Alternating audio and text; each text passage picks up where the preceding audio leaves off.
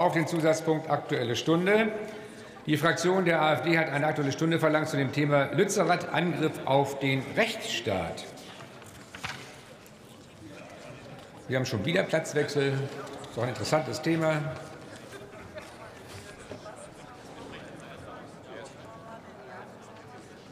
So, auch bei der Union bitte etwas zügiger. Hallo. Herr Krings, sagen Sie doch mal den Kollegen, dass es sinnvoll wäre. So, ich öffne die Aussprache und erteile als ersten Redner dem Kollegen Carsten Hilse, AfD-Fraktion, das Wort.